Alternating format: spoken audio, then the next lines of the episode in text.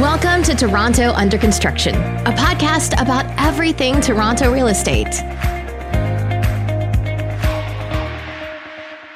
Welcome to Toronto Under Construction, a podcast about everything Toronto real estate. We are here today with a special guest host.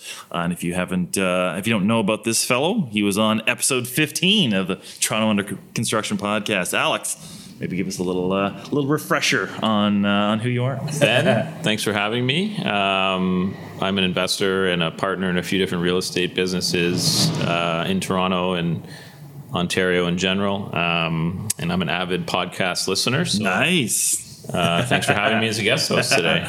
Long-time listener, first-time co-host. Well, if you are a listener, you'd know that the sponsor of the Toronto Under Construction podcast is B C G I Baron Consulting Group, an executive search firm dedicated to the real estate industry. Since nineteen ninety-five, Robert Baron and B C G I have completed over one thousand searches on behalf of developers, investors, occupiers, and lenders across North America.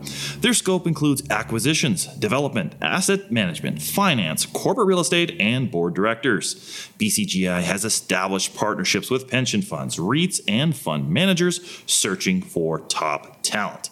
They are a trusted source for career advice and guidance for real estate professionals in North America. So please reach out to them at w w w dot b c g i dot c a.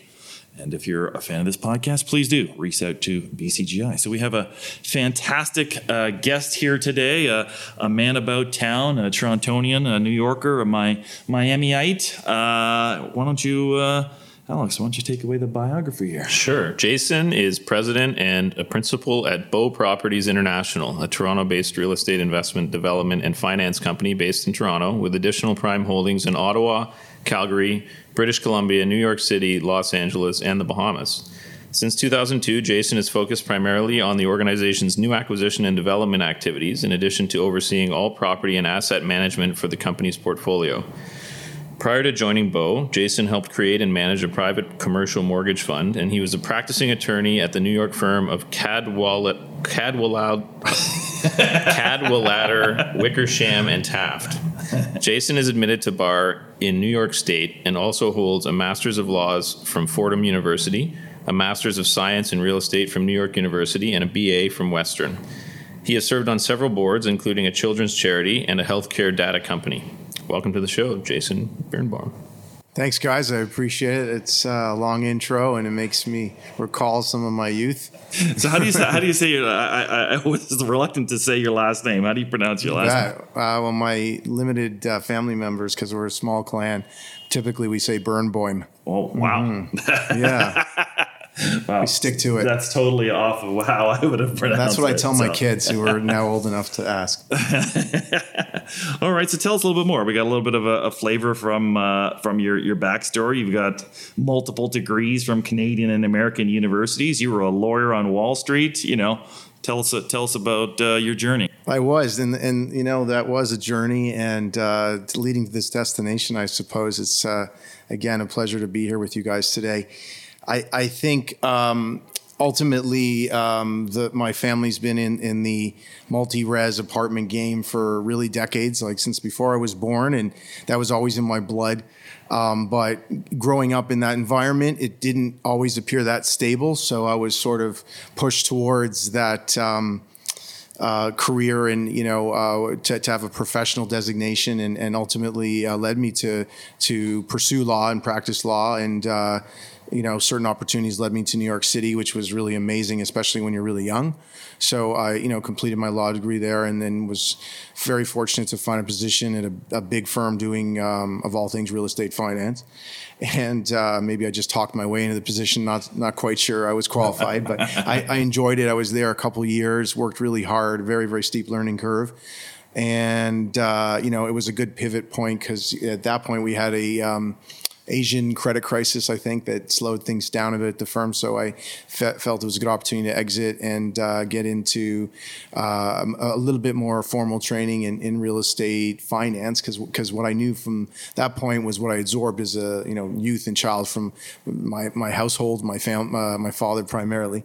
So that was great. I went to N Y U, and then um, you know was at that inflection point. Do I stay in New York, and do I really start climbing that ladder of uh, the business world, which really is never ending, uh, or or do I pivot and head back to Toronto, where um, you know there should be uh, fun opportunities and ultimately maybe a place in the family company for me, and that's what I did. So I came back here and uh, really haven't looked back. It's been uh, over twenty years. Uh, again, I, I was involved with a great mortgage company. Uh, I was small and growing at the time, and had a, uh, a a short stint there, and then ultimately just found Uh, opportunity to work really with my father and our family business, and uh, it's grown since then. We we pivoted into uh, a little bit of commercial investment and development, primarily through partnerships, a little bit on our own, and uh, along the way continue to you know add to and enhance our multi-res um, portfolio and platform, and uh, branched out into other markets. Uh, where we, ultimately we, you know, we got more comfortable with with uh, owning assets outside of the core, with uh, the core multi-res, with with the right strategic partnerships. Hope that wasn't too much of a mouthful. No, that was good. During your time in New York City, were you active in the development of some of the portfolio in in that market? Did you handle the acquisitions, and what was that experience like, sort of operating in?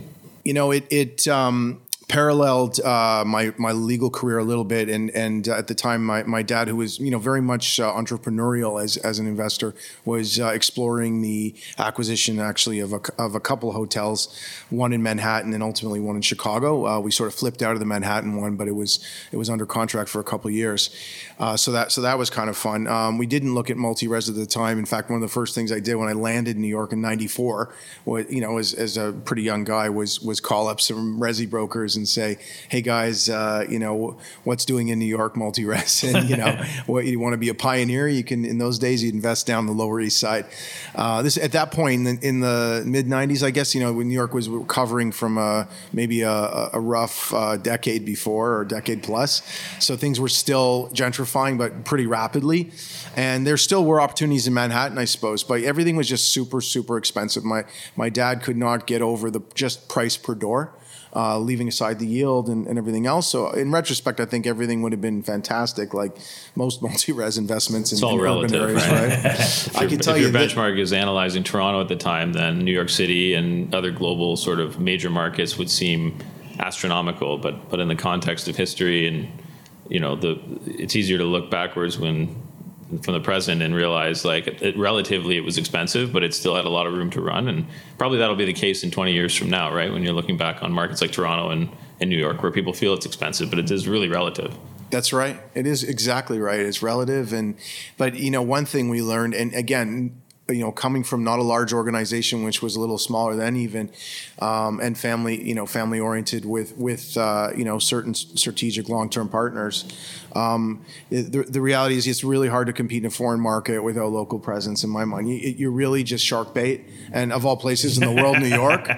Uh, I mean, you know, you're shark bait anywhere, you know, Toledo, Ohio. I'm sure the local guys know a hell of a lot more than we do about their market, but, uh, in New York, they'll eat you alive, and they won't feel bad about it either. So, yeah. You know, we learned that real quick uh, in, in our experience. But um, so ultimately, um, you know, we, we sort of found our path there. But um, yeah, I mean, I was really young, and, and I had negotiated actually a joint venture for what ultimately was the hotel we acquired in Chicago with, um, you know, my first J V, and, and an exciting opportunity.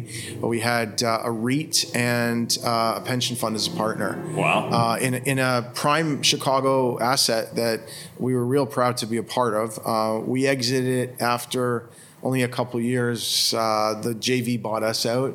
Um, they were a little too aggressive on their um, um, projections and assumptions, and we, we thought there was already an inherent value. So they, you know, they gave us a nice lift, and we put the deal together and a promote for that. So that was kind of fun, but um, you know, it became an, an institutional type play, and it just didn't work for us. And I never really repriced the asset, but every time I've been back in Chicago, which hasn't been a lot, but you know, I'm, I you know, I look back so fondly with those memories of that deal. But I also, you know, believe that, you know, we, we really, it's not that we timed the market per se, but that market is not, as far as I could tell, kept up with, you know, Toronto or it's got some challenges. Yeah, yeah, really. Yeah. We, we've we've lapped Chicago in terms of in terms of population. So, but let's let's go back maybe a few years. Your your I believe your grandfather started this company in Manitoba, and then ultimately grandparents moved, actually uh, grandmother as well. Yeah. Okay, and then you ultimately moved to Ontario. So what was the uh, I guess the grand thesis of your your grandfather and from moving the business to from Manitoba to to Ontario?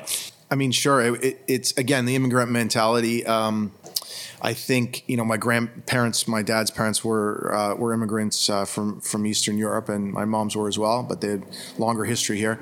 Um, you, you know, they they were scrappy. You know, they would they would uh, really buy properties, improve them, turn them around, sell them for cash and and, uh, and cash flow, and, and that was the strategy, and really anything to, to get further ahead.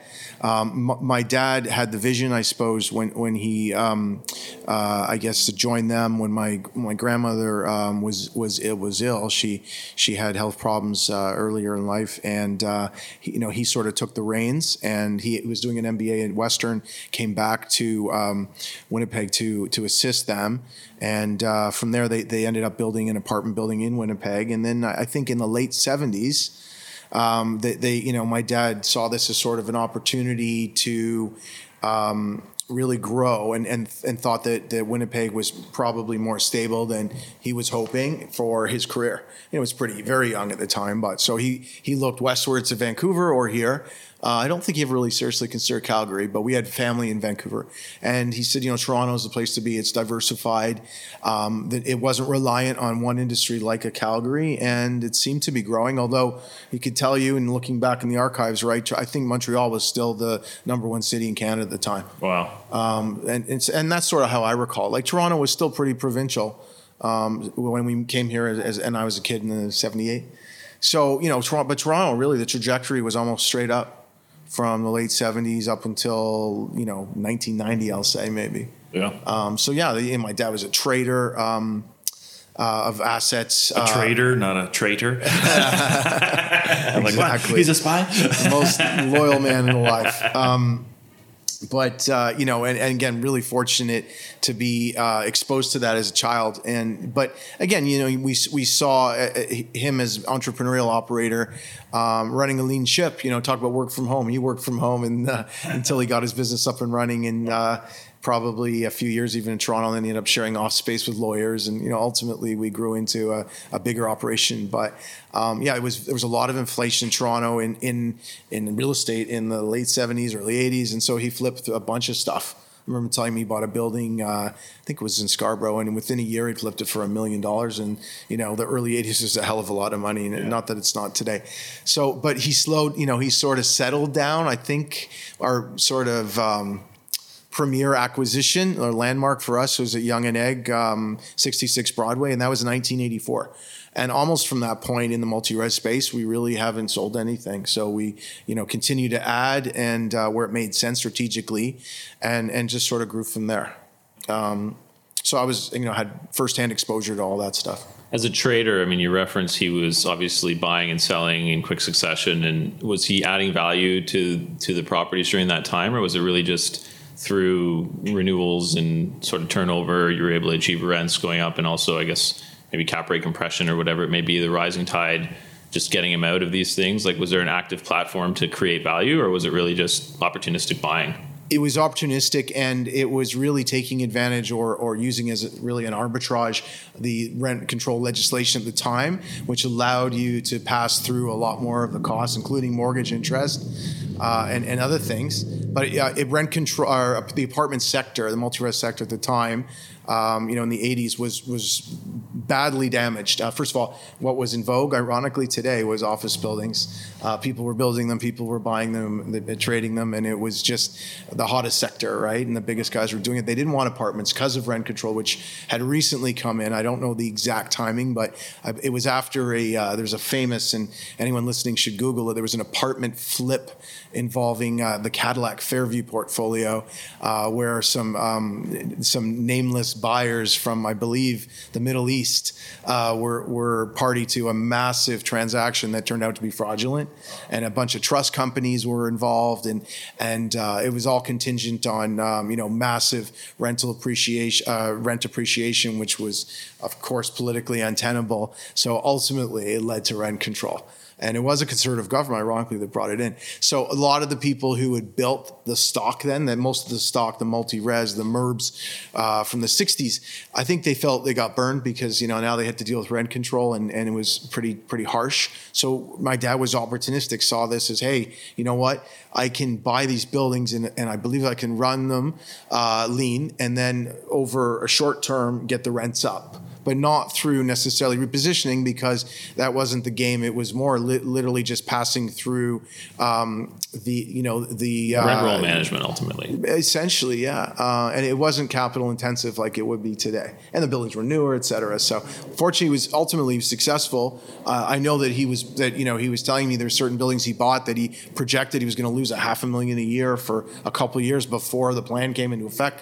As a small operator in those days, you know, picture the dollars, right? They were significant. So, you know, he didn't see it as a risk because, you know, he, he had real good vision and, and cash flow management. And, you know, as an arbitrage, you won't find those opportunities. Uh, I, I, you know, I would say uh, they're certainly not uh, widely available and uh, they're few and far between. I, I pulled a quote from an article where you said this. You said, when buying in dense, high barrier to entry markets, high-rise rental apartment buildings are one of the safest investments around. Uh, do you still feel that way? And, and why would you still feel that way? It's a great question. And, and you know, I've been fortunate to do a little bit of, of media Uh, over the you know my career, and it's it's partly just you know to get the synaptic uh, nerves running in my brain. Also, anyone listening, you know we love partners and partnerships and joint ventures. Uh, we don't typically bring in investors on deals, but sometimes. But um, you know, thinking back, yeah, I mean, I, I would have believed that sentence pretty much my entire life except for the COVID period, um, which, you know, to varying degrees would have run anywhere from a few months to two years, uh, it, you know, literally and figuratively. I, I mean, I, I was rocked by the um, enormous out-migration from firsthand Toronto and what I heard from, you know, partners and friends in New York and read in, in, in other markets and partner in L A. Uh, it was shocking. And then you really call into question what the existential purpose of a big urban environment. But I did say to friends and anyone that would listen, you know, this is going to reverse uh, very quickly. Your people are going to Um, that are fleeing the city or fleeing out of a panic scenario, and they're going to return because we have the infrastructure here, uh, namely the hospitals, but universities and and you know just the you know the amenities that, that make Toronto to me the the center of the country at least. So I, I do believe that, but you know politics and regulation have have thrown a tremendous um, wrench in, in, in that concept, and so many more so in America, but really everywhere. I mean, it's they, they make it very difficult for cities to thrive, I think. They sort of stand in the way of progress, stand in the way of development through heavy regulation and, and let's just call it political factors. So I, st- I still believe that, that that will be the trend because, you know, with, with um, climate change and, and policies for, for greener and more energy efficient land use, uh, you know, cities are are very much um, the place to be. And and I think certainly the youth want to be in cities and urban environments. But, um, you know, it's it's not it's not something you can rely on to the same extent in my mind after COVID. Yeah, that's interesting. That's interesting. Awesome. Yeah, I think the um, the perspective around the safety of, of the asset class is um, is potentially only vulnerable for the shorter term outlook. I think if you just look at trends from an immigration standpoint and ultimately where the majority of the people who come into the country end up, eventually even all the office stock, in my opinion, I mean, we've got a, we have an office business and we're very active on co-working and shared office space. Um, and so there's a total change in how demand is using it, but we're certainly believers that over time Toronto is going to continue to be Toronto and a very active economic engine, and everything's going to fill back up. Um, do you think that land use policy changes and some of the political momentum around sort of opening up the neighborhood zones, the yellow belts, as they call it, freeing up hopefully some additional land for supply and accessibility for a smaller and medium-sized investor is going to make a meaningful difference? And also, do you foresee some sort of enhancement in zoning from a high-rise and mid-rise standpoint that makes more sites open for uh, significant intensification such that it makes a difference to the safety of uh, and the sort of moat around a high-rise rental building once it's up and running? Well, it's another great question. I, the barriers to entry are massive in, in clearly Toronto. You know, someone I know uh, who was performing a uh, multi-res building today was telling me, you know, seven hundred thousand plus per unit, you know, I mean, that's uh, on, on a rough basis. So, I mean, you know, which would make sense. You know, I don't think that included land, mm-hmm. right? So, I mean, you know, if I don't know the exact details, but um, I, I could tell you this, that, um, you know, the, the housing stock that we own, apartment buildings, um, you know, we're providing um, um, essentially, you know, mid-range, lower-priced rentals to the masses. Uh, I sell to the masses, not the classes, is my tagline. And, and you know, we we should be given the red carpet treatment, um, you know, not villainized like like the press and media do, because we're the ones that are, are taking care of, of that housing stock. And it's and it is taking care, and it takes a lot of effort because it's aging and deteriorating. So in that sense, regulation is working against us. And I think some of the mayoral candidates have vocal, vocally uh, expressed, you know, what I think are concerning uh, under tones of, of more regulation. Uh, it's not going to be the uh, provincial rent control, I don't think, because they don't have that jurisdiction, but more regulation is bad for the market. But but that said, on, you know, yellow belts and, and um, um, you know, opening up the duplexes and triplexes in residential neighborhoods, I, I think it'll make an incremental difference. I think that it just the numbers to get something off the ground don't work to go buy a house, tear it down for what land costs, and then build two, three, four units. I don't see how you can do that. Uh, and anywhere but the fringe. Um, now, if you have a underutilized house, can you can you or laneway, you know, can you add a, a duplex in the back? I know people doing that, and, and that maybe there's an argument, but otherwise, I think it's just uh, uh, you, you know, and it's a it's a cute thing the city council's doing with probably not a lot of consultation to make it seem like they're they're dealing with the problem. But but personally, I could tell you, and, and again, I haven't gone to uh, council to rezone anything in the last couple of years, but I have a lot of things in the in you know in the pipeline, and uh, you know eventually you do get if, if your pro forma with you know backing up to your investor base is let's buy it, you got to go, let's buy this property, rezone it, sell it, build it. You got to move at the speed of light to get a decent return. If you're like me and you have those sort of uh, sites in the background um, that are you know intensification or you know existing land, then I can do things a lot more calmly and smoothly. And so I, I just sort of pick my um, windows of opportunity. So to me, that all that being said, I, I see personally, and, and you know, I, I was I was saying, Ben, I pulled up an article, the, the most recent, uh, you know, where are we? two thousand three hundred sixty condos were sold in Q one. I mean, seventy-four percent down. I was impressed it was that high from what I'm reading. But to me, the issue is not zoning more units. Every, it seems as though every week I'm reading that, you know, in the Miracle, is it Miracle Mile in Scarborough? Uh, wow. Golden Mile.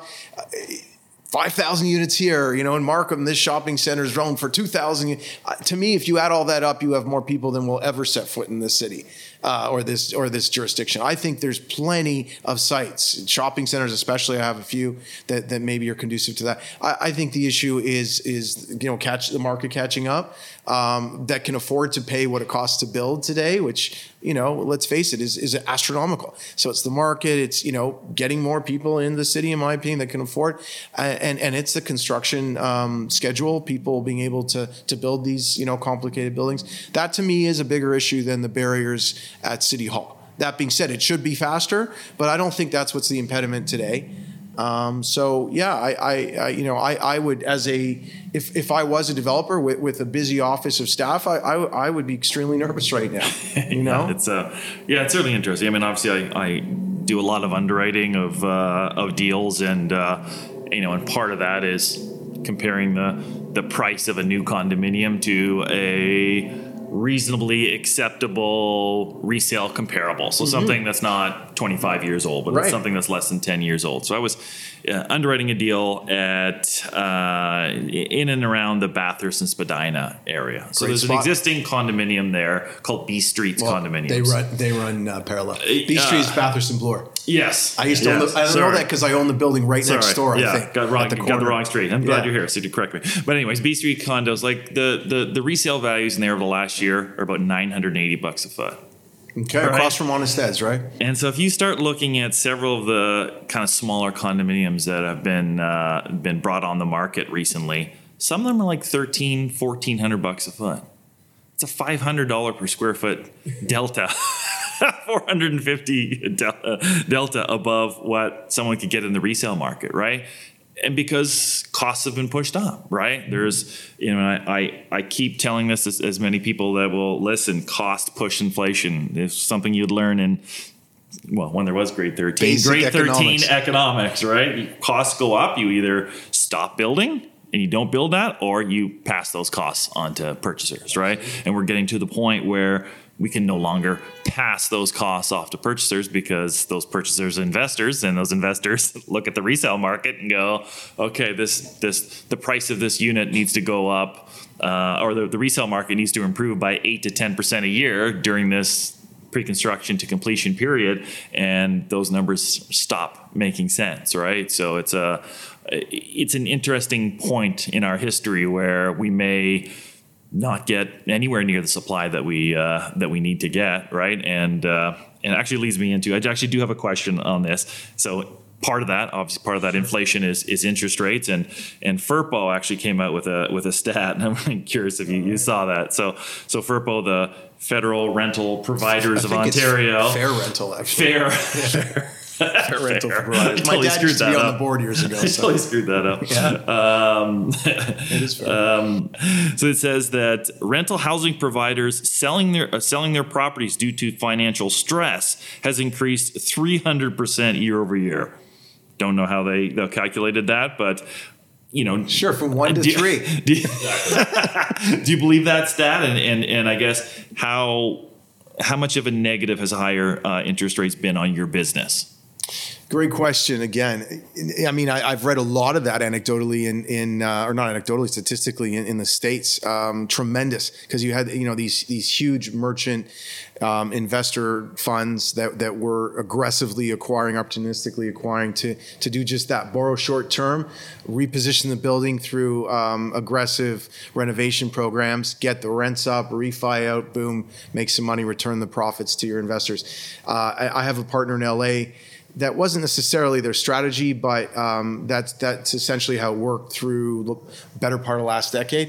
Um, but then, you know, our interest rates, but guess what? You know, interest rates were either uh, stable or going down for so long, and now that they've reversed, that you can't do that, right? That is not my strategy, never been. Um, sure, we've taken risk, but that, that's not a risk that I that I would ever underwrite. Um, I could see why people would do it, because that's how you can, you know, ena- enable to your, your I R R return that you promised your investors. Uh, I don't I don't look at things that way. Uh, partly because of our structure, partly because of our mindset and outlook on real estate in general. Is more of a longer term investment that is a good inflation hedge, I think. Uh, and, and again, in, in certain markets like Toronto, over time, a great inflation, inflation hedge. Not to say that leverage isn't an important component of, of an investment, but if, if you're doing it to the point where, you know, the cost of money shot up four hundred basis points and now you're underwater, or you need a capital call from your investors, you know, maybe your pro forma wasn't that great to begin with. yeah. uh, I, I I don't know the stat, but I, I suspect it, it went from, you know, if it tripled, it went from five to fifteen or, or two to six. Or I, I have seen a couple deals where it seems to me that that is what's happening, but the brokerage community is not clearly marketing it that way. Yeah. Um, so you don't know for sure of any of these, these uh, apartment deals that have come by your desk have been distressed, or, you know, there's a few that I, th- that I feel that smell like that. Um, but you know, it, it's, uh, people, you know, things take a lot longer than you think. So when interest rates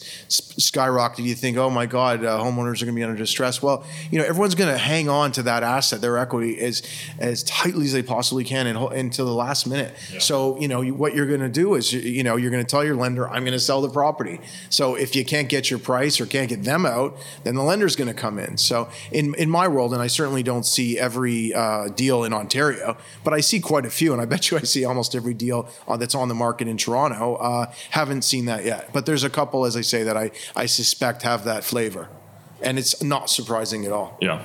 I was going to actually uh, ask about the Bahamas. So in the C V, there's a reference to some assets down there. What's What brought you there? What, uh, sure. What are you guys up to down there? Uh, you know, that that was my dad's um, concept, I suppose. Uh, there was some vision there on, on a out island that someone had uh, turned him on to a long time ago. And it was there was going to be a development there that we were going to just participate in. Um, but it was fun to have that exposure and get to know the market a little bit. But it's really, it's something you have to have local expertise on. So we were, we were actually in the process of, of disposing of the land we have there um, to actually to someone that very likely will eventually put together that plan. Um, it's very difficult to transact it all in that market, in my opinion, but, um, you know, some, something to leave to the locals. Hmm. Fun, in the, fun, fun place to visit, though. I was actually just there in March. Yeah, beautiful spot. Um, I guess I wanted to get into, uh, you had said, and again, from that same article, that every month you know how much cash is coming in and you can control cash flow.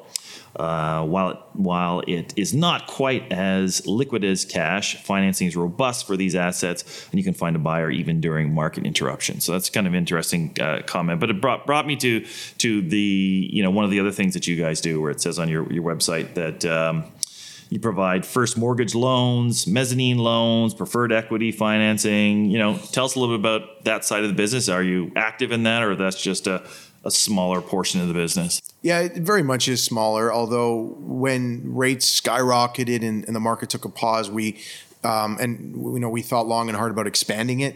Um, it was pri- it's primarily at this point through a partner we have in New York City, uh, or sorry, the New York area, where, that we've been doing a bunch of deals with for the last decade plus. And you know it's their fund really that we participate in, but with uh, sort of an added uh, uh, tweak to it that that works for us from um, from a security and structuring perspective. I, you know I think it's ama- those deals are amazing, and um, and, and and you know the yield is is very uh, attractive generally relative to security. So we thought even here about expanding it, um, and also it's there's there's tax advantages to do you know to structuring things differently. I think the challenge in that market is just to continuously redeploy your capital, right? So even if you're getting a higher yield, you're paying higher tax no matter what on it, and and then you just got to continuously redeploy it. But but I think opportunistically it's interesting. Um, you know what, what I've been reading is and and not experiencing, but but hearing about um, beyond. Uh, the media is, you know, tremendous disruption here in that space. It's almost like every day there's there's somebody that sort of blows up. Um, I haven't I haven't heard of any deals that, that really honestly I would have done. I guess our our specialty has been more um, situational, uh, you know, where it's a bridge or um, or it's an asset that we really like. So if whatever the price is and backs out per door or per foot. We did an industrial deal in Florida. We're like, all right, this is an asset we would own if we had to. And we've never been in that situation where we've had to reclaim anything or even attempt to, um, primarily because of the partnerships we've had. But whenever I've done it sort of solo, it ends up taking a lot more time as well. So I really love working with people in that space and thought many times about capitalizing an entity for that purpose. So um, we'll see. We'll see. I, I don't think, I think the market, I think there's a lot of players in the market. I'm not sure it's necessarily being well served, but uh, right now, you know, financial services, banks, et cetera, seem to be going through an upheaval. So, um, so you know, maybe more opportunities to, to jump in. I would think so. Um, I did want to ask you about a, about a project. And speaking of you saying you'd never taken anything back, um, it's, uh, I saw that you purchased a commercial property at thirty-three Laird yes. in twenty seventeen for eight million dollars. It seems like there are some uh, issues with heritage there, some financing issues. I'm not sure how much you can talk about, but I know we, we like to talk about the warts sometime in in uh, in our in our business. What what happened with that site, and uh, you know what kind of went wrong with it? Sure, it's a great example of that. You know, um, I think that's a triple A location for some sort of commercial development, um, ideally for residential. But, you know, you talk about, Alex, the zoning and the city. I mean, it, it's commercial. It's commercial on one side of the street and residential on the other. Why? I don't know. Yeah. It's like arbitrary. It makes no sense. And it's hundreds of meters to the new Eglinton subway. Yeah. That didn't affect us because that was never our, our model, but it sh- surely would make a lot more sense to have res down that that pathway, right? Especially when, when that's the, the border. Uh, I know to you know to some extent they want to preserve employment in that area, but um, you know you can have a hybrid today. You know, employment in, is in a, in residential now. So uh, from our perspective, we we had a, a partnership. Um, to acquire it. The partnership um, dissolved kind of midstream. So that was really what we ended up exiting it a couple years ago, twenty, I think around twenty twenty-one. And, you know, we sold it for a lot more than, than, than we acquired it for. It was a very attractive location and asset. So, but what went wrong, I think uh, the heritage was a certainly a hiccup, but we got through that. And it was a complicated build. And really it was, it was intended to be pure retail. And the retail market went through an upheaval, particularly through COVID. So, you know, we figured it's time to take an exit, and that's what we did. Um, you know, it, COVID was was dramatic for, I guess, all asset classes, not not multi-res for very long, but it certainly felt like it. Um, so in, in that instance, yeah, I mean, uh, half the tenants that we had signed up probably wouldn't have been able to open for business until this year or so. Yeah. Who knows? Last year for sure. So, you know, that that was really the play. And, and, and you know, the, the buyer's a solid company, and I'm sure they'll make good use of it. But, yeah, it, it does appear that it's it's not going anywhere at the moment. So yes, I don't know. Commercials it, like that. It's, it's interesting, the whole preserving employment. Employment. So we there was a battle, and it's probably going back ten years in the Leslieville area, so not far from here, sure. along uh, Eastern Avenue, where there's supposed to be big box, and everyone put the signs on their lawn, no big box in Leslieville. It's going to destroy the, the, the small-scale retail character, and we want high-paying jobs in that neighborhood. So here we are ten, twelve, thirteen, maybe fifteen years later. It's still just sitting vacant. So there's no, not even the low paying Walmart jobs uh, there. And it just, I, I, it always just blows my mind that, that people think that we're going to get all these massively high paying jobs in these places. And then two, that we should control where people can shop. Right? If someone is poor and they want to shop at Walmart, or they just love the Walmart brands, then I think they should have the opportunity to shop there, right? Absolutely. So. And, you know, I, I had the smallest involvement with that, if you're talking about the Walmart site. Yeah. Again, twenty years ago when I was at that mortgage company, because I, I we were looking at giving them a mortgage. We didn't ultimately, because there was an environmental issue that they uh, creatively solved. And it was a film studio, if I recall, making yeah. a lot of money as a film studio. But yeah. in those days, you know, you, you, you couldn't overcome those uh, barriers that easily.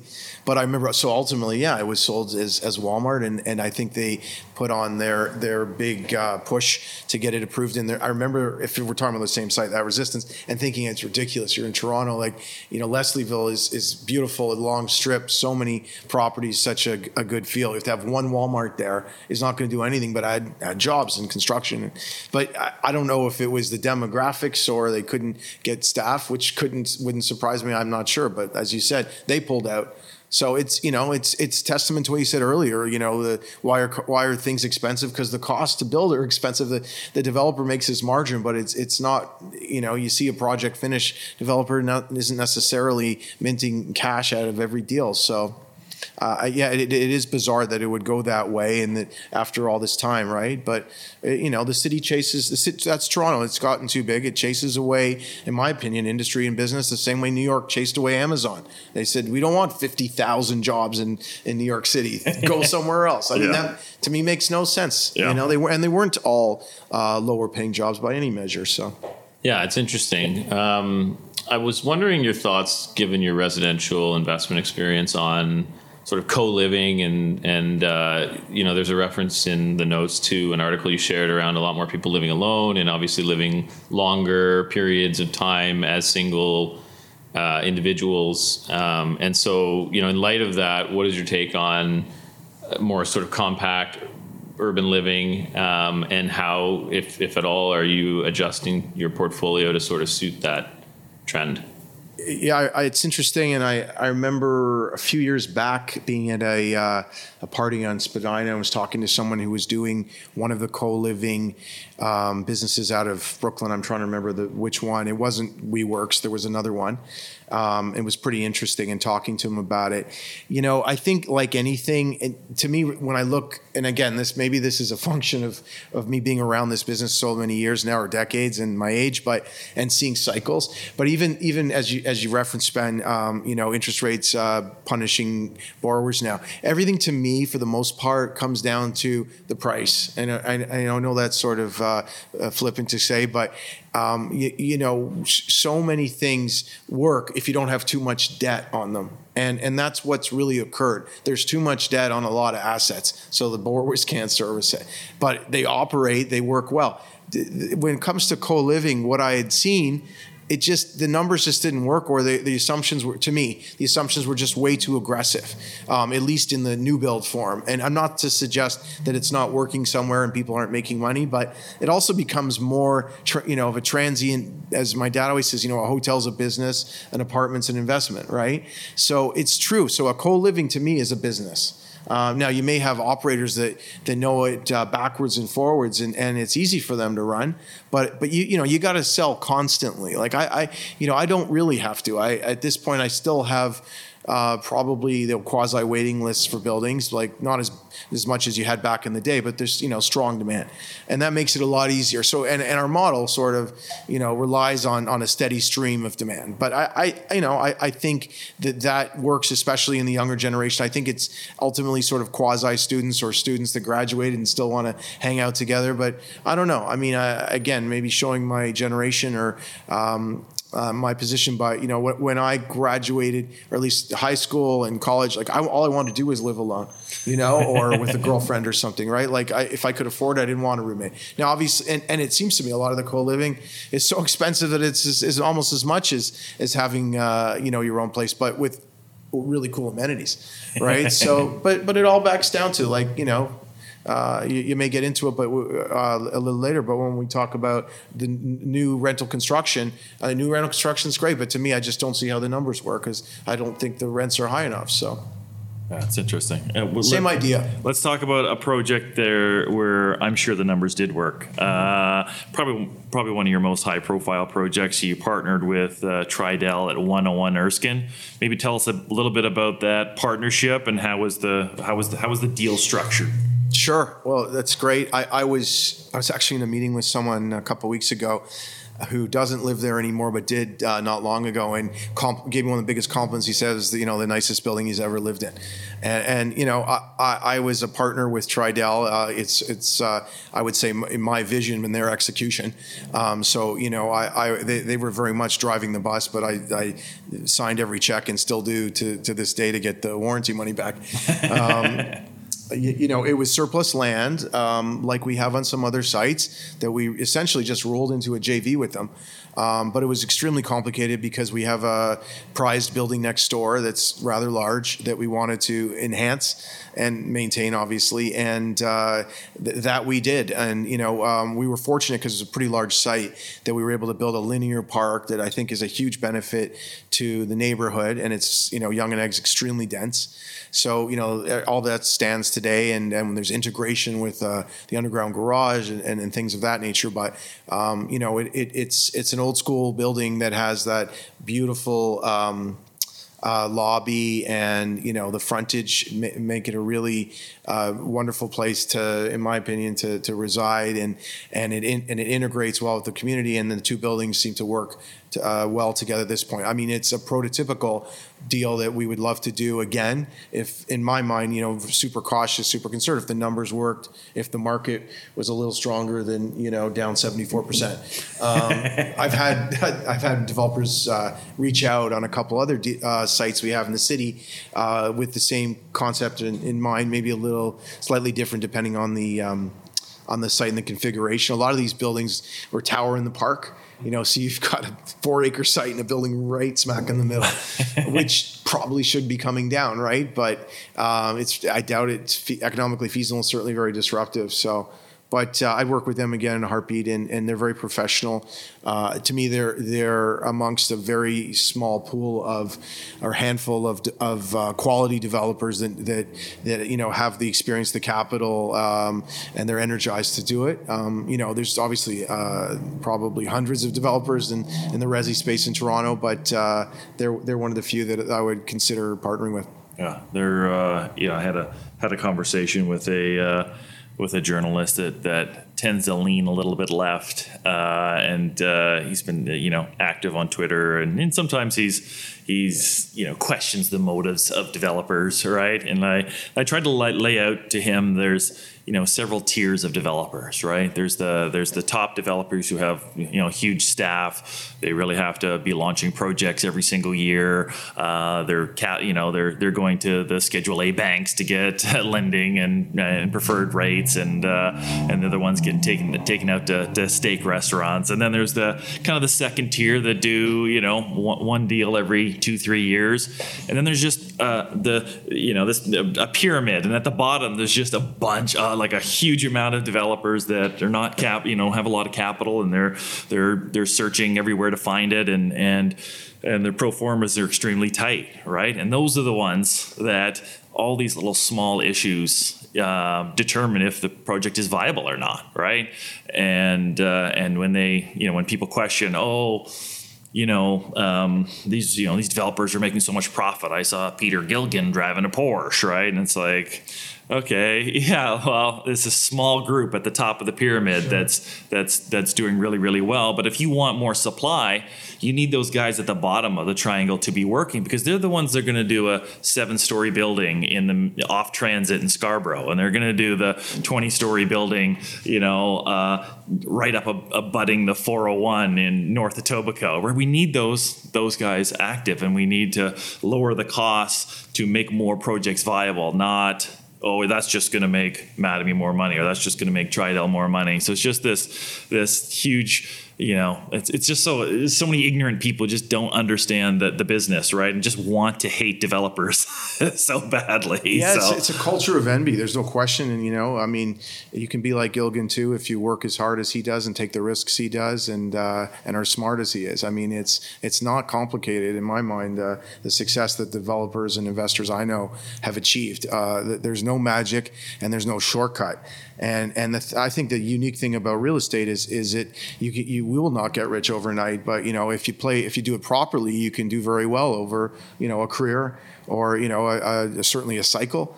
Um, in development to me is is is very. Um, It's aligned with real estate investing, but but you know it's similar, but it's it's such a different animal, and it, it's it's manufacturing almost manufacturing homes. Yeah. And you know and and and the Mattamys of the world, to me, the, the city should should be more grateful, or the or the government, uh, for what they companies like that do um, for the communities. I mean, they're building the communities, which clearly today is is you know is, is uh, as I read in, in crisis. So you know make it make it easier and, and embrace them. Um, I, I think I think people have you know very much a recency bias.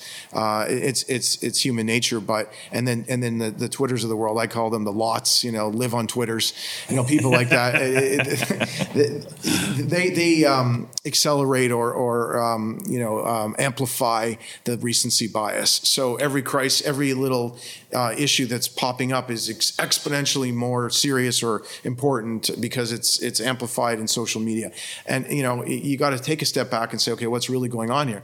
And again, the, the housing crisis, uh, no question, there's a shortage of housing now. But again, I look back through COVID, like I, I couldn't keep my apartments full. And and again, uh, it was frightening because, um, you know, on one end, it's, it's people leaving. On the other end, uh, rumblings that uh, politicians telling tenants you don't have to pay. And that certainly happened in New York and in places in America where, you know, Biden said health emergency, tenants don't have to pay. So it's one thing I could, I could take it. If the place is empty, that's my business. I got to keep it full. But if the person's living there and the building's in good condition and I'm not interrupting them, then why can't, why shouldn't they pay? I mean, I, I'm not a charity. Yeah. So anyway, obviously that's, that's normalized. And I think is a pendulum in in, in everything, uh, certainly in business. So it, it'll swing back to the middle. The the rate of rent increases will absolutely moderate. And you know, and, and again, in my business, it's it's all you know. It, we're, all my tenants are protected, so they can stay as long as they want, and they're going to re- really they're they're benefiting uh, tremendously by the, by the rent protection, right? Um, obviously, not in new buildings, so.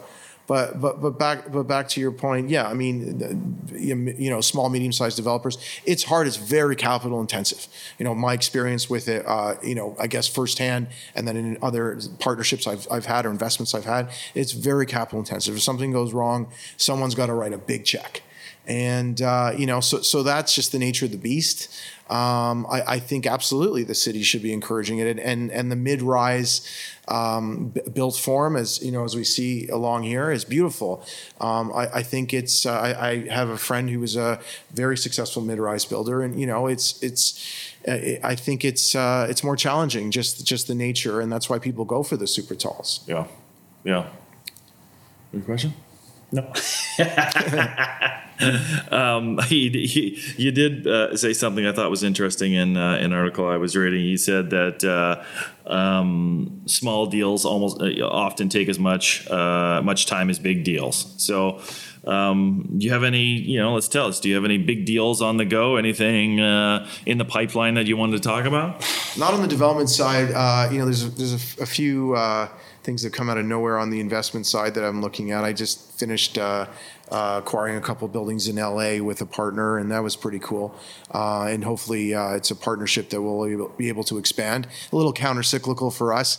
Um, you know, we, again, uh, we're, we're not the um, hands-on operator, but we're, you know, full partner in, in that deal, and with a partner that we have other assets with. And, you know, I look at L A, similar to New York, that have been beaten down a bit, and I, but I still see a world city, you know, an alpha city, um, to the extent that, you know, if you're, if you're going to have any confidence in, in the future of America, um, you know, all things being equal, politics and costs, et cetera, why wouldn't you not want to live in Los Angeles, uh, especially the better parts? You know, one of the buildings is in Hollywood.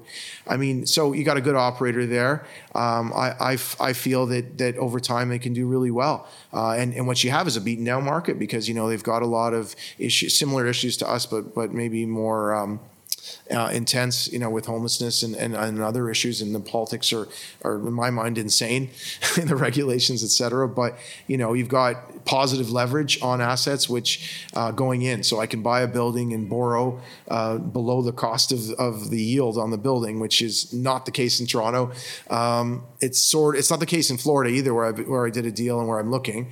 Uh, you're buying, as my dad always says, futures. In L A, you're buying present and hopefully uh, a positive future optimistically. Um, you know, if you can handle uh, a, a slightly bumpy ride. And, you know, I, I think that's interesting. Um, so, you know, that's been our, our focus a little bit to, to diversify out of uh, Toronto. Um, you know, as I said, Alex, at the beginning, you know, multi-res. Uh, I do I do think it, it is incredibly stable. And, um, you know, in fact, um, we were looking at potentially ex- exiting an asset that we never would have thought of. And we were um, sort of running the numbers because uh, we, we kind of got an interesting offer on it. And, and uh, you know, running the numbers, okay, after tax, how, you know, how am I doing with this and what am I going to do with the money? And I compare it to the return on a risk-free government bond, right? Obviously, that's what you do. And then you think, all right, well, is, is owning and managing an apartment building the same as, as a government bond? It, it's a hell of a lot more work for, for me and my staff, right? But it, it, it comes, if in many respects, it's easier. I don't know, like I, the tax is better and I don't really see a risk. I see, you know, the risk, uh, you, you talk about um, uh, earlier, Ben, about how I can predict my cash flows. Um, well, you know, month to month, I mean, because we do our CapEx projections at the beginning of the year. So it's really just any major repair that comes up that I'm going to unexpectedly see. And with the market tight, you know, uh, as long as you keep the bad de- bad debts in uh, in check, uh, I got amazing staff uh, all around to to lease up the building. So I, I can do that, right? Uh, now, obviously, the you know, so you can smooth out your, your CapEx, which which, by the way, is is very intense in these older buildings, but at least you can manage it, right? So, um, you know, I I, th- I think in, in that respect, uh, it, and again, it's, I'm in a unique situation because I've, I've seen a lot of deals Out, either outside real estate or things that I'm less comfortable with. And, and I'm sure they're terrific, especially private equity. You know, oh, look at this. I can make a twenty percent I R R, but I'm not doing anything. You know, I'm writing a check and, and every month I'm, you know, crossing my fingers that the guy's doing what he's supposed to. Yeah. And he probably will, but I don't really understand it always. And, you know, although it's good diversification, to me, the apartments, at least, um, you know, subject to harsh regulations that, again, um, I find it, the, the climate is is is pretty scary out there from politicians. Subject to the to those regulations, uh, tighten, tightening things up, uh, I think it's pretty steady. Maybe one last sort of physical question about the portfolio. Have you found success through initiatives around sort of reducing op costs, given the gross lease structure of probably a lot of your buildings, whereby you're going and retrofitting, you know, a lot of the energy consumption or or sort of expense consumption line items with that just immediately drive N O I for you? We did sub-metering years ago. I, I'm going to say fifteen plus years ago um, on our dime, just for, for that reason, um, you know, thinking that, that we can, um, you know, get, get tenants, we paid for the equipment, I'm saying, uh, you know, we can offload that cost. And, and, and obviously it subsequently became, uh, we didn't want to be the pioneer because we didn't want to be the only building on the street where tenants were paying hydro. But thank God it became an accepted thing because let's face it, if the tenant's paying, they're using less electricity. Uh, today, you know, it's much more difficult in, in our housing stock to, to uh, you know, w- which is ge- generally sort of the nineteen sixties vintage, but we have some newer stuff um, to submeter energy and uh, sorry um, uh, to submeter heat, and you know we've been exploring a, a various um, op- you know various possibilities and concepts to to mitigate because the the the heating costs have escalated tremendously. It's it's a combination of of well, consumption you can't do much about, but maybe aging equipment, efficiencies, and, and the carbon tax is just out of control, uh, which is just quizzical to me because I don't see what benefit it's really causing me uh, and the environment when they're just charging extremely high carbon tax on, on my heat bill when at the end of the day, the tenants aren't going to reduce their consumption. So, so, and and and I can't afford to upgrade to new equipment because it's it's incredibly high costs and the returns very low. So, what are you doing? I mean, the only way I can reduce the energy, the the the heat usage, the gas usage in the building is to turn down the heat in the winter. Okay, no one wants that. So, you know that that's a challenge. But I, you know, there's a couple interesting concepts out there, but most of it's low hanging fruit. There's a lot of water conservation things I'm hearing about. Um, Um, you, you know, ways to uh, sensors are, are a big one. Um, and uh, I've seen them in action. That's pretty cool. You can avoid a leak and that sort of thing. Um, and, and again, uh, there was sort of like low flow water toilets for a while, but eventually they break and, you know, tenants don't like them. And, you know, so th- those are things that are, again, low hanging fruit. But ultimately, if, you know, it's, it comes down to switching to, to electricity uh, from natural gas is very, very costly. And uh, I don't think any landlord in, in our position would, would see it differently. Yeah. Um, I mean, there's a lot of uh, a lot of ways we could go. There's a lot of topics obviously that get brought up a lot in the in the rental space, you know, tearing down twenty-five story buildings to do development. There's there's talk about vacancy control coming in, you know, not being able to to, to raise r- raise rents between tenants. Uh, there's talk about rent evictions. You know, I mean, you can talk about it. I'll leave any of that stuff up to you. But when when your tenant turns over, are you doing more than just a paint job? Like how much how much money are you sinking into some of these uh, some of these units these days? Sure, it's extensive, um, and and now we're looking in twenty twenty-three. You know, the turnovers. really it's like ten to fifteen percent from, you know, close to twenty, twenty-five and, uh, historically. Uh, so it's it's very, very low. People aren't moving because, you know, from many respects, they have nowhere to go. Uh, w- when we do get an empty unit um, or turnover, yeah, we do extensive full renovations, kitchens, bathrooms, flooring, lighting, you know, um, new appliances that are more energy efficient, all those things, uh, painting, and it costs a fortune. Uh, but we've got really good trades we work with. We do a real quick turnaround, and we get nice lifts on that that bring it, you know, to market. Um, I, you know, a, a lot of the, and maybe I consume um, a little too much of the media, but it's my industry. I like to keep current, but it's it's off in many respects. The the buzz you hear about, um, you know, the average rent. So they talk about the average rent being three thousand dollars for one bedroom. I mean, that that's a, a nice new condo. That is not the typical housing stock. Yeah.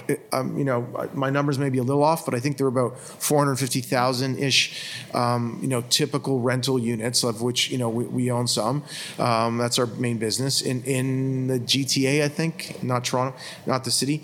And, you, you know, the condo market is, is a small fraction that they're rented out. It's, is it one hundred twenty-five, one hundred fifty thousand? So, so typically when units turn over, they're nowhere near that three thousand. The, the, the average in place rent for a tenant in Toronto is eighteen hundred bucks. I'm not suggesting that it's not hard for the average person to, you know, to pay that, but that's the number, right? And now when it turns over, you know, a two bedroom is probably twenty-four, twenty-five ish. Again, it's a big number, but it's not what you hear. Yeah. Um, so, you know, we capitalize on the turnover, sure, because A, to be honest, if the tenant's been there a long time, I can't even rent it at the old rent unless I fix it up. You know, so it's a question of what, you know, what's your return on your cost and, and the time and, and involved in it. And, you know, and you attract a better tenant, uh, generally speaking. Um, but as, as far as, you know, hot topics, uh, vacancy decontrol, vacancy control, rent control.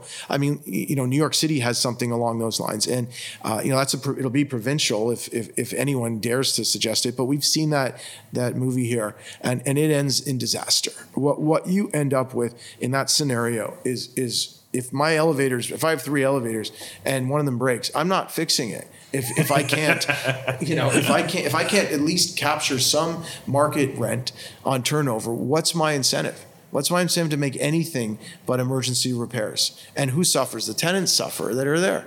Everyone suffers. So I, I think any politician, you know, listening or or uh, putting it out in the ether, I mean, that's suicide, and, and that's painful for everyone. Of course it's painful for us, but it's painful for tenants as well. So that would be ridiculous. I, what I wouldn't be shocked to see is rent control, the same way we have rent control on newer apartment buildings that are being constructed. Now, and that would deter people from building them, if, as if they don't have enough to deter them for economic reasons. Yeah. But you know, when you see the people screaming, it's three thousand bucks a month for a one. Okay, well, uh, if it's under rent control, then it's three thousand now, and it's, you know, two percent more next year, not ten percent. So, um, I, you know, listen, I, I looked up again with the, the stats. There's what fifteen thousand new condos available for sale. I don't. I think that means what buildings that are finished and unoccupied. I think no, fifteen thousand is just all the new condos. So it could be. Started pre-construction, I mean, it's launched three days ago oh, versus okay. completed and occupied. Yeah, the number of standing inventory units yes. of new condos is like less than five hundred units. Oh, wow. Because most of these buildings sell out, right? Okay. And uh, and they're, they're, most of them are coming to completion at like ninety-eight percent sold, right? But so people are closing though.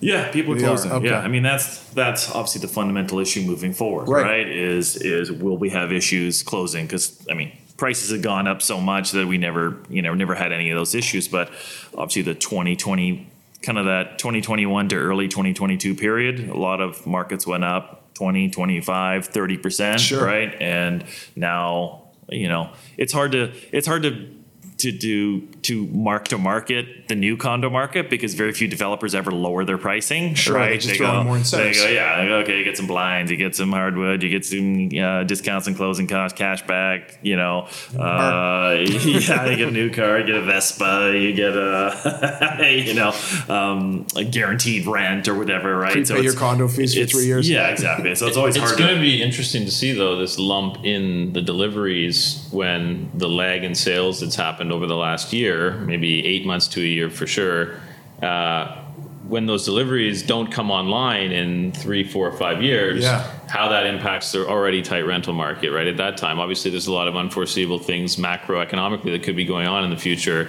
But just inherently, you realize like this interest rate bump, which has driven away investor demand and caused some chaos in closings for people that are taking deliveries based on just appraisals not being where they need to be.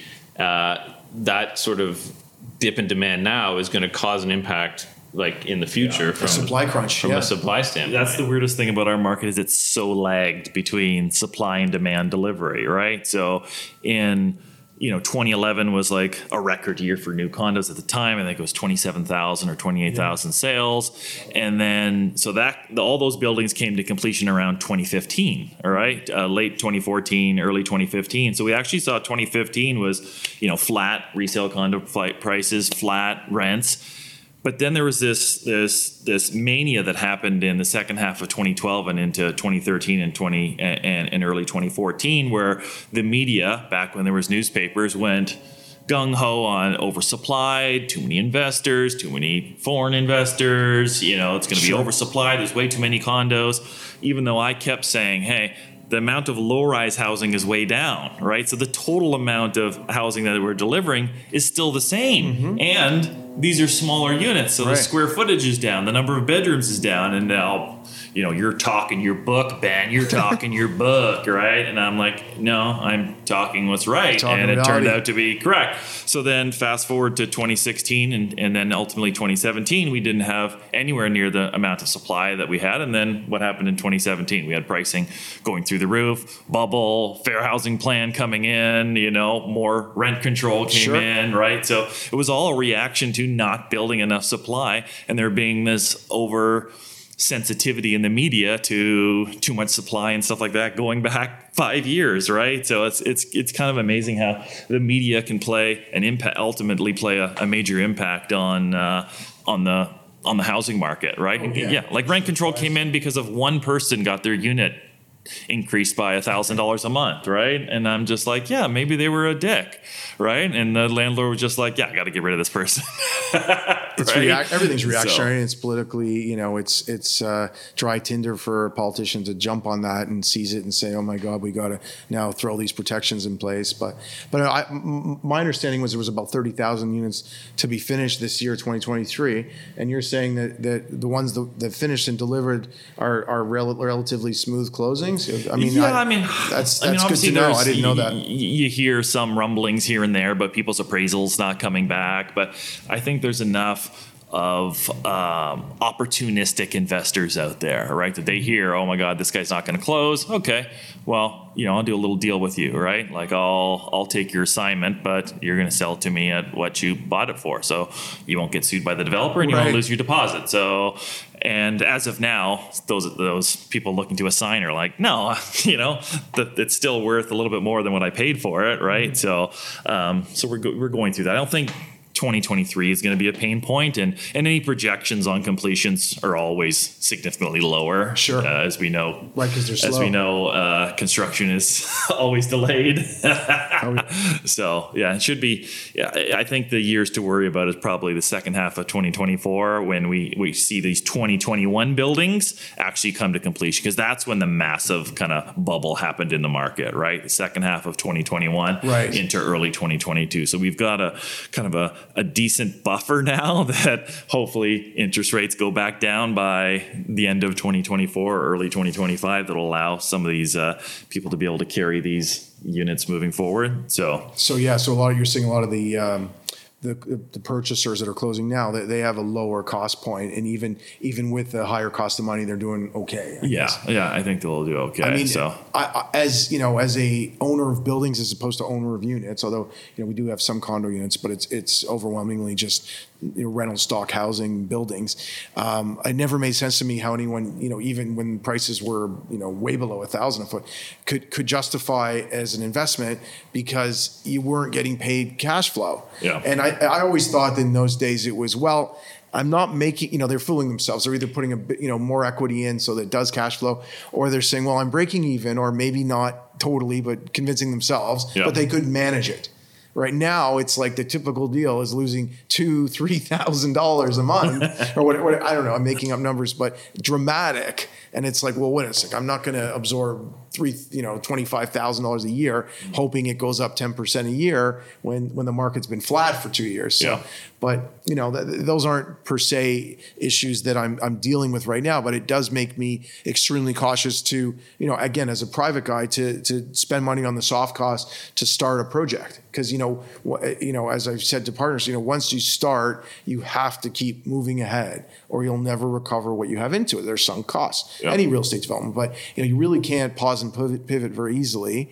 Um, certainly once you've got your approvals, you know, M PAC's all over you. So, you know, those those are major factors. In fact, we, we have a couple sites that we we zone that I know I can add intensification today. And and I'm I'm just not, I don't feel comfortable. Uh, again, the cost to construct, uh, you know, the, the stability of the market doesn't doesn't make me feel good. I mean, uh, you know, certainly through COVID and, and that, that crazy period, twenty twenty-one, really, I guess, twenty twenty-two, what I was hearing about the cost going through the roof, I'm thinking, all right, so if I'm a developer, especially um, where my office is young and egg, um, you know, it's, it's like they're building a new city, right? And, yeah. you know, I feel like we were pioneer with our project, but, you know, all those streets, Roehampton and Broadway, primarily um, on Erskine, I think maybe uh, something, some things are coming.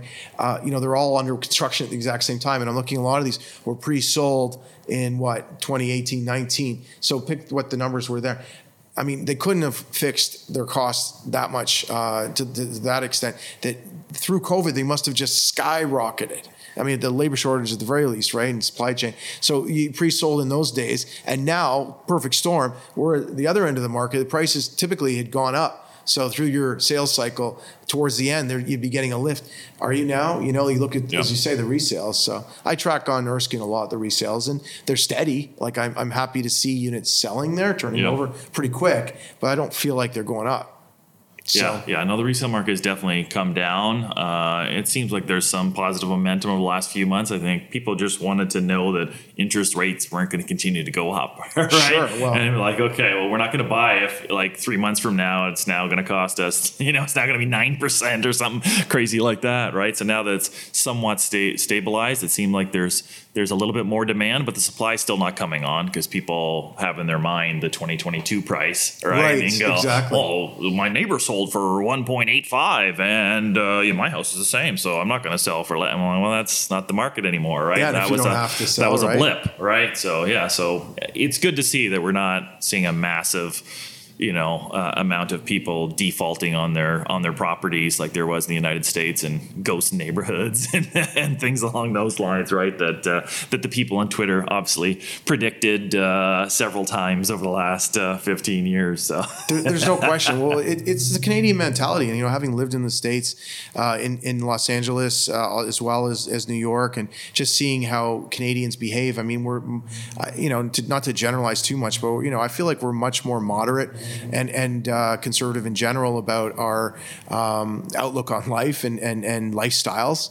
Um, you know, you, you just like, as I was saying, I was in Miami on the weekend. Like just the the amount of uh, of, of money throwing thrown around there compared to to what I hear about and see here is is another level, right? So here people are, you know, they're pretty safe. They they they, they you know they they protect the fortress. And and, and you know and I and I should say this more. And I you know I don't think I, I say it enough, but you know Toronto is a special place, and and and you know it's a place where where you've got a very stable rule of law. Um, you know, not, notwithstanding my uh, disdain for the, the, the federal government and the leaders, to, to, you know, Toronto, you've got a rule of law, you've got a growing metropolis, you've got, um, you know, room to spread out. I, in my opinion, gorgeous neighborhoods, um, you know, and, and a diverse workforce, di- diverse economy, uh, heavy in, in, in what, you know, we've got academia, we've got science, we've got finance, we've got some entertainment, um, you know, every sports team.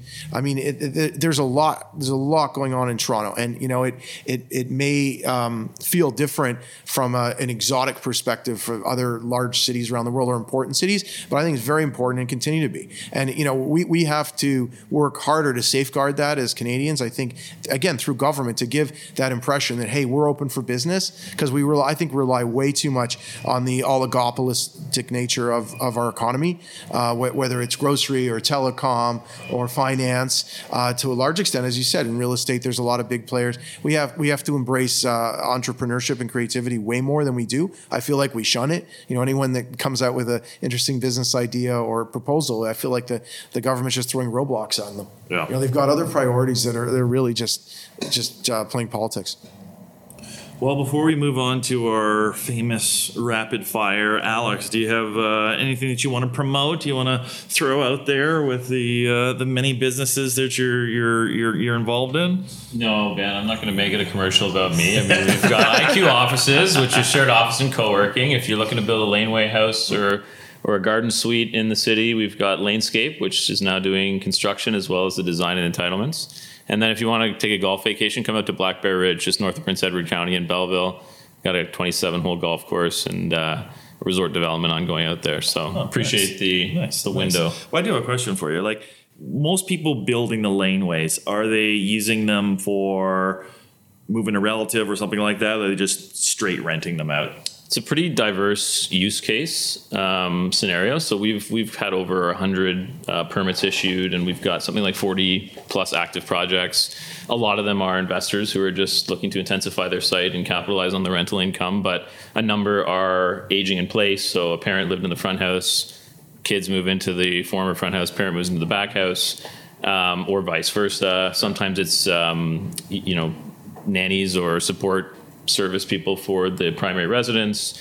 There's a whole host of uses. Sometimes it's just a, a simple sort of ancillary space extension of your house, whether it's a home office or, you know, a, a man or lady cave, as as you have it. Um, so there's a lot of different diverse use cases, and the beauty is it's an as of right form, which is pretty straightforward. It's a lot configuration exercise where you look at what your existing conditions are, if there's any obstacles like trees or or other considerations, and then you uh, you kind of have a clear sense of what's possible. And we're really working hard to try to refine it in a way that gets more efficiency to the end user and, and ultimately reduces the price point on making these things a reality, because it is expensive yeah. um, on a price per foot. But oftentimes when you look at it with the land already embedded, it's similar to your infill exactly. sort of, sort of uh, propositions on your investments, right? Like you can you can justify uh, an investment a lot more easily when you already have the land. You got the sunk cost. Yeah. And listen, and, and don't be afraid, all you NIMBYs out there. I mean, you know, I, I can point to one area that has a lot of, of uh, duplexes and triplexes and coach houses and all that, that I think most of you would agree would work really well. It's called Rosedale,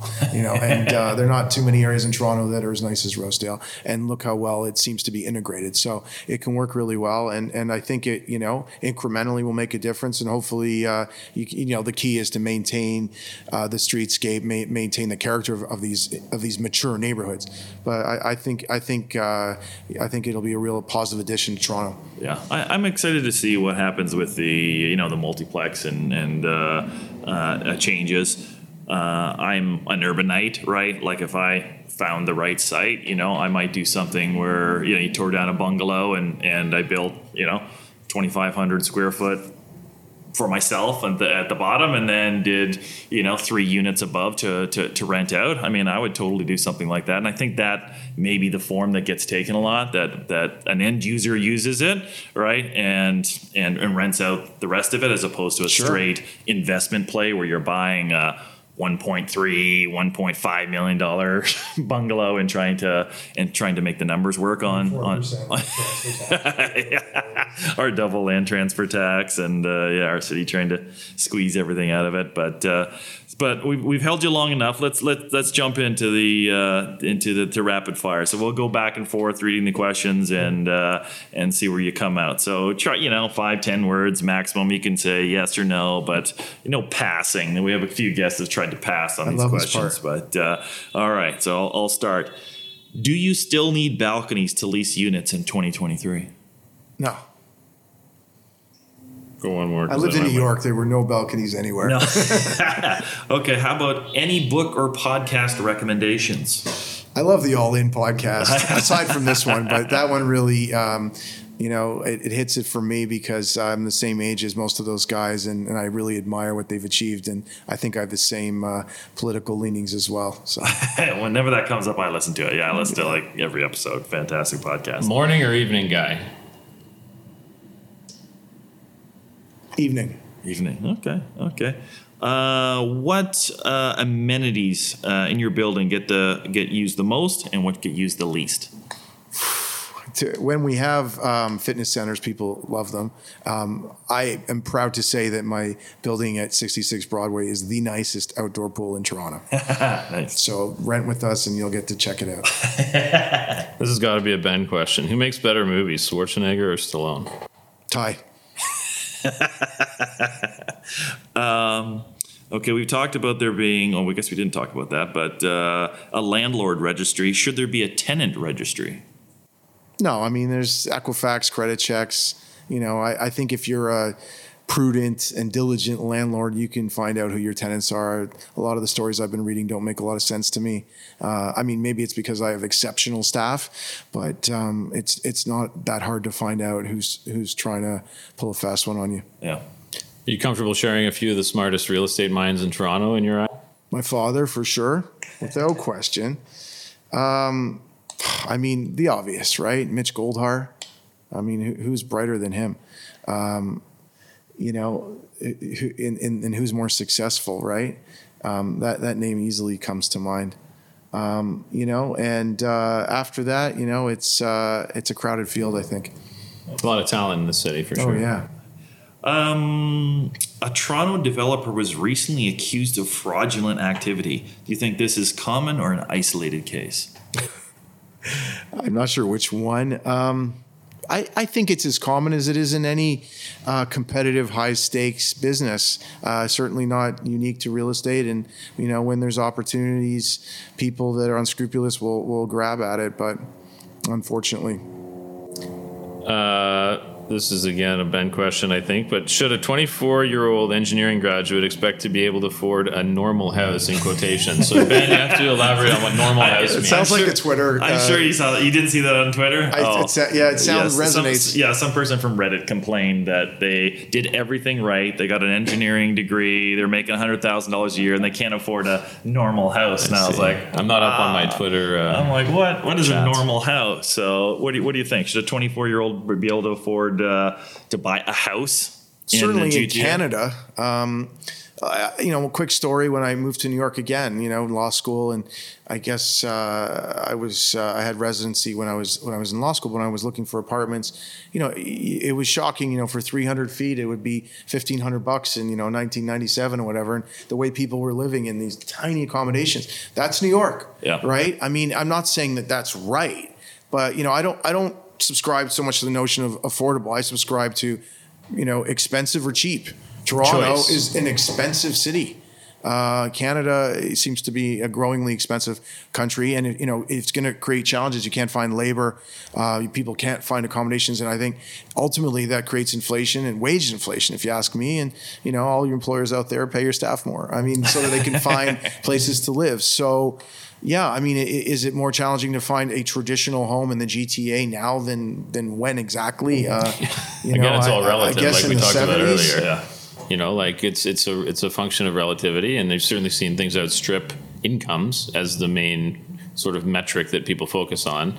Uh, but I think it's it ignores a lot of the other factors that are at play in the overall market, like immigration. It's built, it's built out. We've built out a lot of the major cities, and then we've got a green belt. So there's only so much land to go around. So if we're going to increase the population, there's going to be less availability of houses. It's just the way it is. We chose the environment over more. I hate to use the word sprawl because I've, a lot of my clients are in that type of business, but we've we've we've decided that we were in, we we've chose environmentalism over big houses in the suburbs, right? We've made that choice. And That's I think the nature. Yeah. Yeah. So. We've got, I was saying to a friend, we were talking about, he, he was comparing New York to Toronto, which I think is sort of silly. I don't do it typically, but I said, well, New York's an island. Okay. And Toronto, he goes, well, Toronto's become an island because you got the lake and then a green belt around it. Yeah. And I said, you know, that's, that's a brilliant observation. And, you know, and, and it's really to, to the largest extent to me, it's the cost structure of constructing anything new that, that makes it so expensive.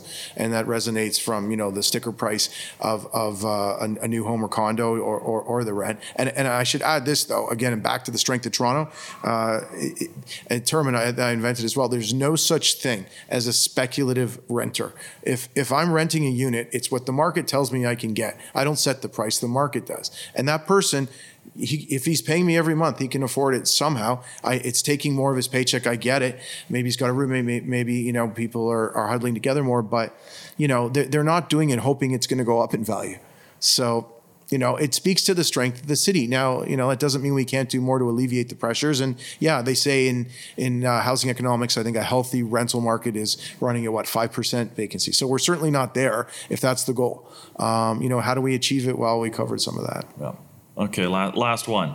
So let's us just assume that rent control isn't going away. What is a fair rate that prevents rent gouging but allows landlords to make a respectable return on oh, investment? Thank you for asking that. That's an easy one. The cost of inflation, right? Which was seven and a half this year, and we were given two and a half. Makes no sense. Why? It's political.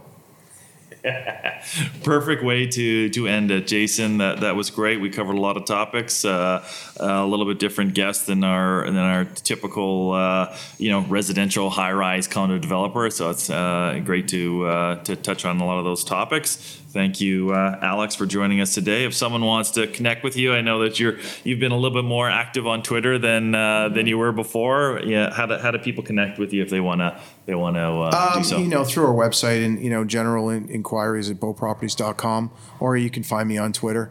Um, you know, just uh, quietly uh, observing for the most part. But you know, I, I I really I've ever since Elon Musk bought Twitter, I've I've renewed my my interest in it because uh, I support the uh, openness that he's, the open forum that he seems to be cultivating there. So it's important to me to have that sort of freedom of expression in this country that seems to be uh, lacking a little bit. Perfect. Cool. All right. Thank you. Thanks a lot. Thanks.